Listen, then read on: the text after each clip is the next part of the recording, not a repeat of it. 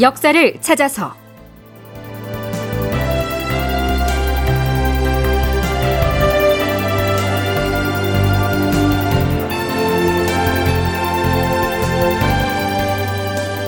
제 1026편. 부산에서 진행된 일본과의 국교 협상. 극본 이상락. 연출 조정현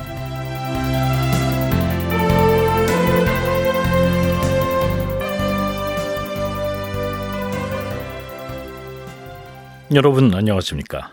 역사를 찾아서의 김석환입니다. 광해군 제위 1년째인 서기 1609년 3월 하순 부산의 외관에 머물고 있던 일본 사신에게 상경을 허용할 것인지 그리고 일본이 중국에 조공바치러 가는 길을 내어줄 것인지의 여부를 의논한 끝에 광해군은 일단 이렇게 결론을 내립니다. 어느 모로 보나 지금 부산에 와 있는 일본인들에게 상경을 허락하기는 어려울 것이다. 또한 그들에게 조공의 길을 내주는 문제는 중국의 허락 없이는 결정할 수 없는 일이다. 이러한 지침을 문서로 만들어서 경상감사 등에게 전하도록 하라.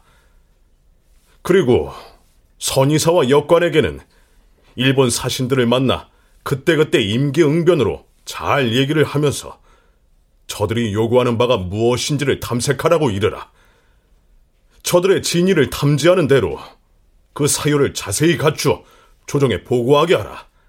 당장 동작이 날랜 무관을 선정관으로 뽑아서 부산에 내려보내도록 하라.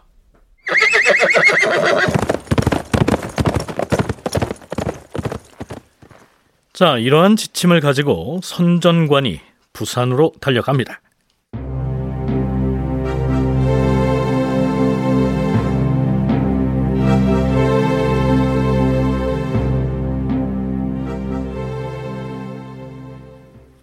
며칠 뒤인 4월 2일 경상도 관찰사 신경진이 1차로 부산의 상황을 전해오죠. 전하, 신은 선전관으로부터 어명을 받잡고 3월 25일에 동래로부터 부산에 도착하였사옵니다.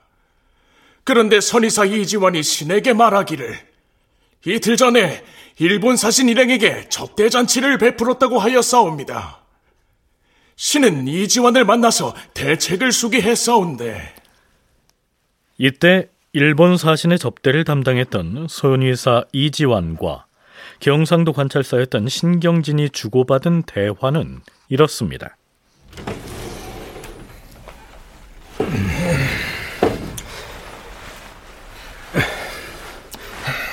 관찰사 나리, 조정에서 명이 내려왔습니까?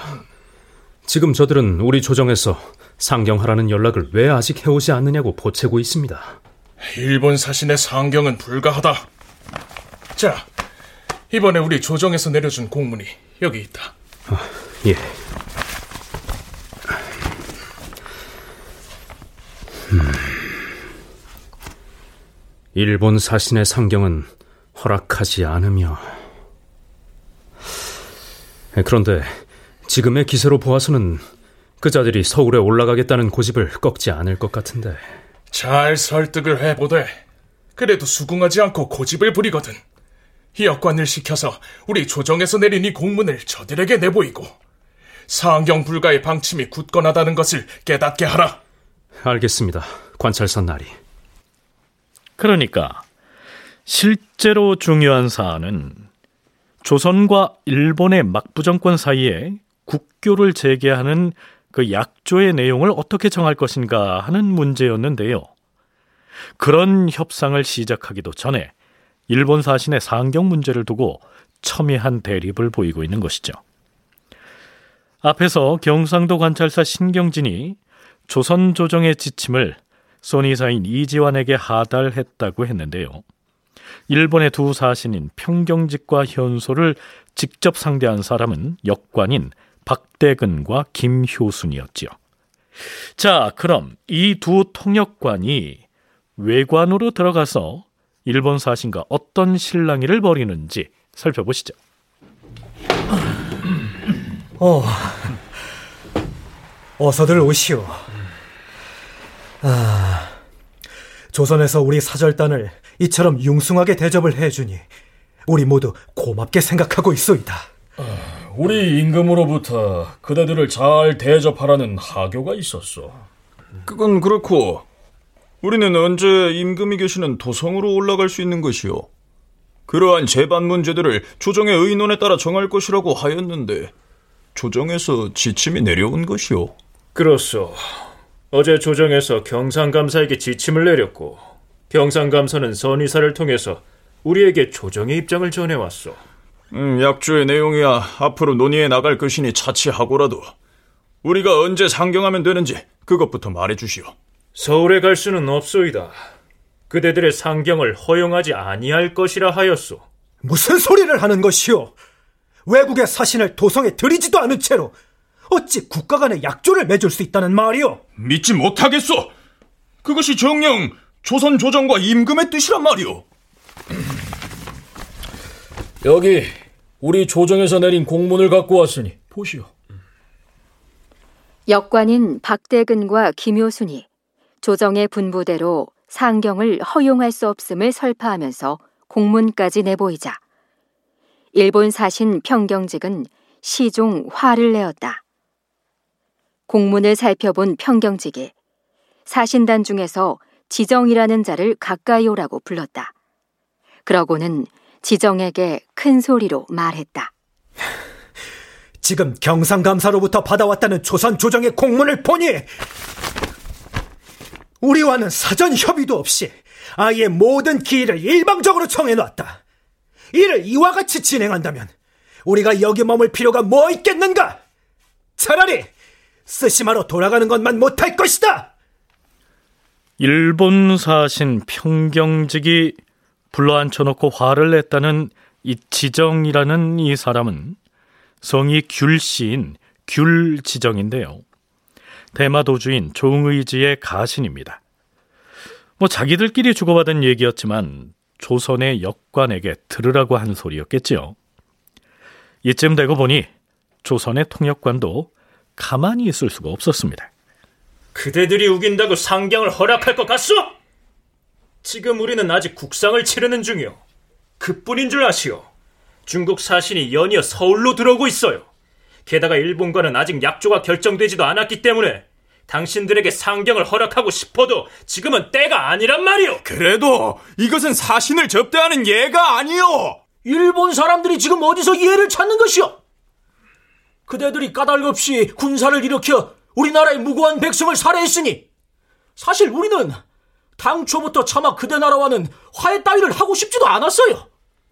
그러나 근래 들어 덕천가강의 막부에서 풍신수길이 저지른 지난 소행을 모두 반성하고 옛날의 조약을 다시 맺자고 하면서 우리의 포로를 계속 내보내왔어요. 뿐만 아니라 대마도에서도 또한 정성을 바치는 듯이 갸륵하여서 우리나라가 변방을 포용하는 도량을 베풀어 우선 그대들의 소원을 허락하여 약조를 맺기로 한 것이요. 오늘날 우리가 부산에서 그대들을 기다려 약조를 맺기로 한 것은 모두 대마도를 위해서요. 일본 사신 그대들은 사세가 어찌 돌아가는지를 헤아리지도 아니하고 어찌 상경만을 고집하면서 협박을 계속하는 것이오. 만약에 우리 조선 조정에서 지금 그대들이 한 말을 듣는다면 그대들이 7, 8년 동안 정성을 기울여온 약조 문제가 하루아침에 허사로 돌아갈 것이오. 조선의 두 통역관이 이처럼 완강하게 나오자 일본 사신의 고민도 깊어집니다.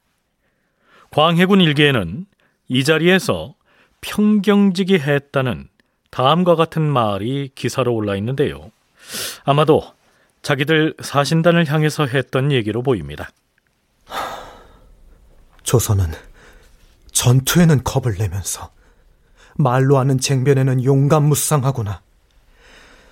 한간 문자를 동원하여 예를 따지면서 구구하게 굴고 있는데 두 나라의 약조는 말싸움으로 맺어질 일이 아니자는가. 하지만 조선의 국왕이 이미 약조에 관한 서계를 내렸는데 우리가 중도에 작파를 해버린다면 우리는 막부로부터 큰 책망을 받을 뿐 아니라 끝내 죽음을 면하기도 어려울 것이다. 조선 조정의 말을 거부하자니 거의 다 이뤄놓은 약조를 끝내 파탄내게 될 것이고 그렇다고 조선에서 하자는 대로 할 수도 없고 참으로 진퇴양난이로구나. 종신대 송웅섭 교수의 얘기 들어보시죠. 자, 여기서 말하는 상경 문제는 일본 사신이 한양에 올라가서 선조의 빈전에 향을 올리는 그런 예를 표하는 일을 말합니다. 아, 조선 조정에서는 기후약조 이전에는 약조가 성립되지 않았다는 이유로 반대를 했고요. 못 올라오게 했고 약조 성립 직후에는 국휴일이 지났다는 이미 이제 다 끝났다는 이유로 상경을 허락하지 않습니다. 아, 이런 상황에서 이제 사신의 입장에서 봤을 때 이게 되게 불쾌한 것이죠. 왜냐하면은 공식적으로 사행이라고 하는 것은 이제 서울에 가서 상대방 이제 군주 측을 이제 아련을 해야 되는 것인데 그런 것들이 이제 원활하게 이루어지지 않는 것에 대한 불만들을 이제 드러낸 것입니다. 사신의 상경 문제를 둘러싼 이 줄다리기는 과연 어떻게 마무리될까요?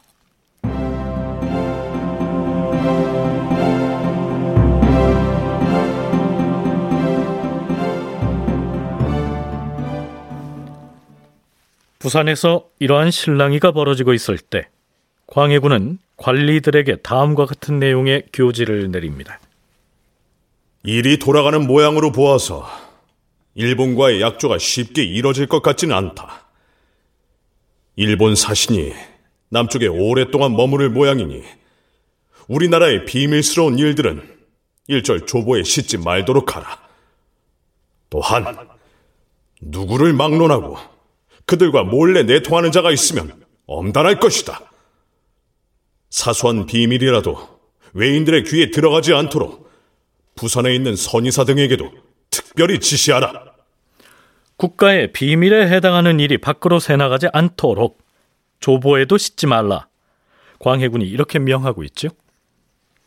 조보란 승정원에서 정부의 공보 매체 내지는 관보로 발행하였던 신문을 일컫는다.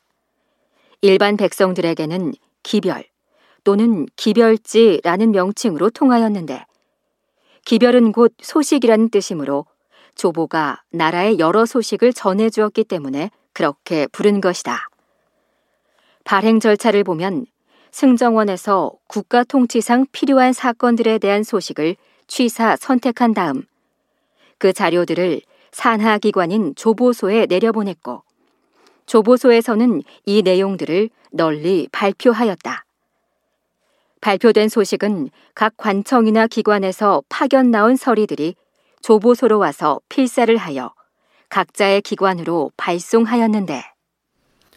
자, 지난 시간에요. 일본 사신 일행의 상경을 허락하지 않은 것은 그들이 서울과 부산을 오르내리는 중에 정탐 활동을 할 것을 우려했기 때문이란 점을 거론했었지요. 광해군이 조보와 관련한 교지를 내린 것도 같은 맥락이라고 할 수 있겠습니다. 흥미로운 것은요. 조선은 이때뿐만 아니라 기후 약조를 체결한 이후에도 일본에서 온 사신의 상경을 계속 거부한다는 것입니다. 아니, 약조의 조항 중에 아예 이 상경 금지를 명기하기도 합니다. 명나라의 사신들이 수시로 한양도성을 드나들고 있었던 사실도 그 한 가지 이유가 됐겠지요. 장정수 고려대 한국사연구소 연구교수의 얘기를 들어보시죠. 조선은 기본적으로 예전에는 이제 수직 외인이라 그래서 조선으로부터 관직 그러니까 직첩을 받고 상경을 하는 것을 일종의 우대 혜택으로 이제 부여를 했었는데 이거는 이제 더 이상 하지 않겠다 라고 하는 것이고요. 그래서 기후 약조의 조항에 이 상경을 금지를 하게 됩니다. 그리고 이제 명나라와의 관계가 있을 텐데 요거는 조금 중요한 문제 같아요. 왜 그러냐면 사실 명 쪽에서는 임진왜란 때만 해도 조선과 일본이 빨리 화친을 하는 게 본인들한테도 유리한 측면이 있거든요. 왜냐면 장기화 될수록 전쟁이 본인들에게는 재정적으로나 인력 면에서나 소모가 될 수밖에 없기 때문에 그렇습니다. 그런데 임진왜란 직전 그리고 임진왜란이 일어난 직후에 명나라는 조선과 일본의 합세를 명나라에서 의심을 했거든요. 명나라에서는 이 시기 조선과 일본이 국교를 다시 열고 합세를 한다면 자국의 위협이 된다고 여겼을 것이다. 이런 얘기입니다. 더구나 이 무렵에는 만주 지역에서 누르하치의 여진족이 이 명나라를 위협할 만큼 세력을 키워가고 있었거든요.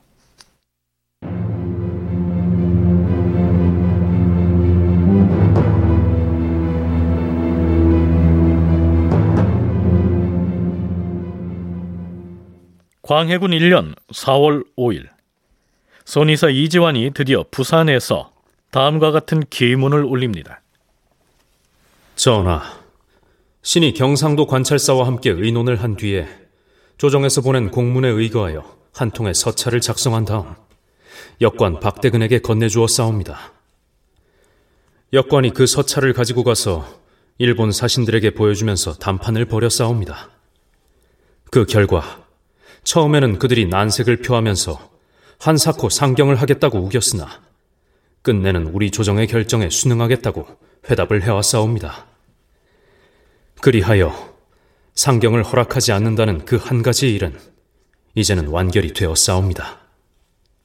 지루한 신랑이를 벌여오던 일본 사신의 상경 문제는 일단 이렇게 해결을 본 것이죠. 그렇다면 이제 양측이 협의를 거쳐서 국교를 재개하기 위한 조약, 즉 약조 문안을 작성해야 할 텐데요. 일본 사신이 서울로 올라올 수가 없게 됐으니까요. 부산 현지에서 논의를 해야 하겠지요. 선의사 이지환은 조정에 일단 이렇게 보고합니다. 다음 달인 5월 초 이튿날쯤에 부산 외성 안에 있는 일본 사신의 객관에다 전패를 설치하고 일본의 서계를 정식으로 받고자 하옵니다. 부산의 일본 사신 객관에다 전패를 설치하고서 일본 측에서 보내온 서계를 공식 접수할 예정이라는 내용입니다.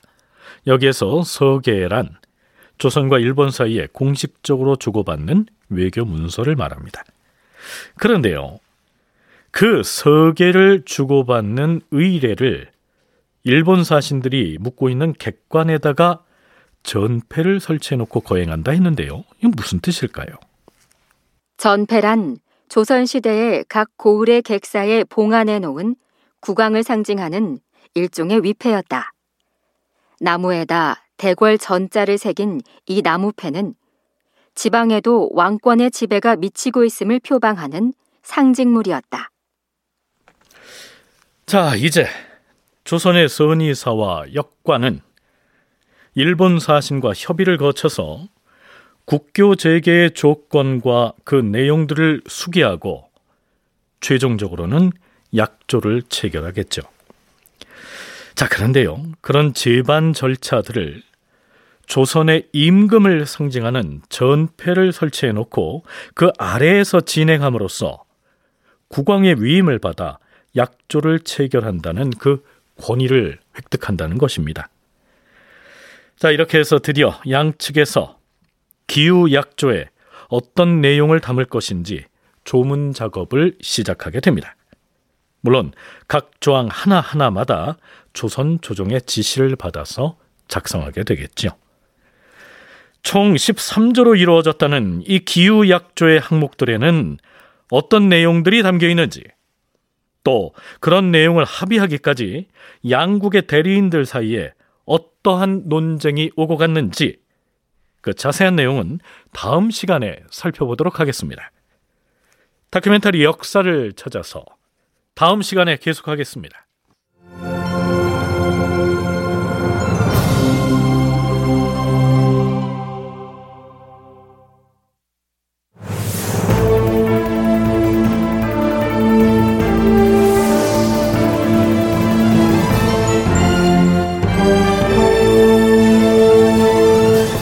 다큐멘터리 역사를 찾아서.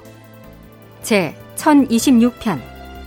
부산에서 진행된 일본과의 국교 협상. 이상락 극본 조정현 연출로 보내드렸습니다.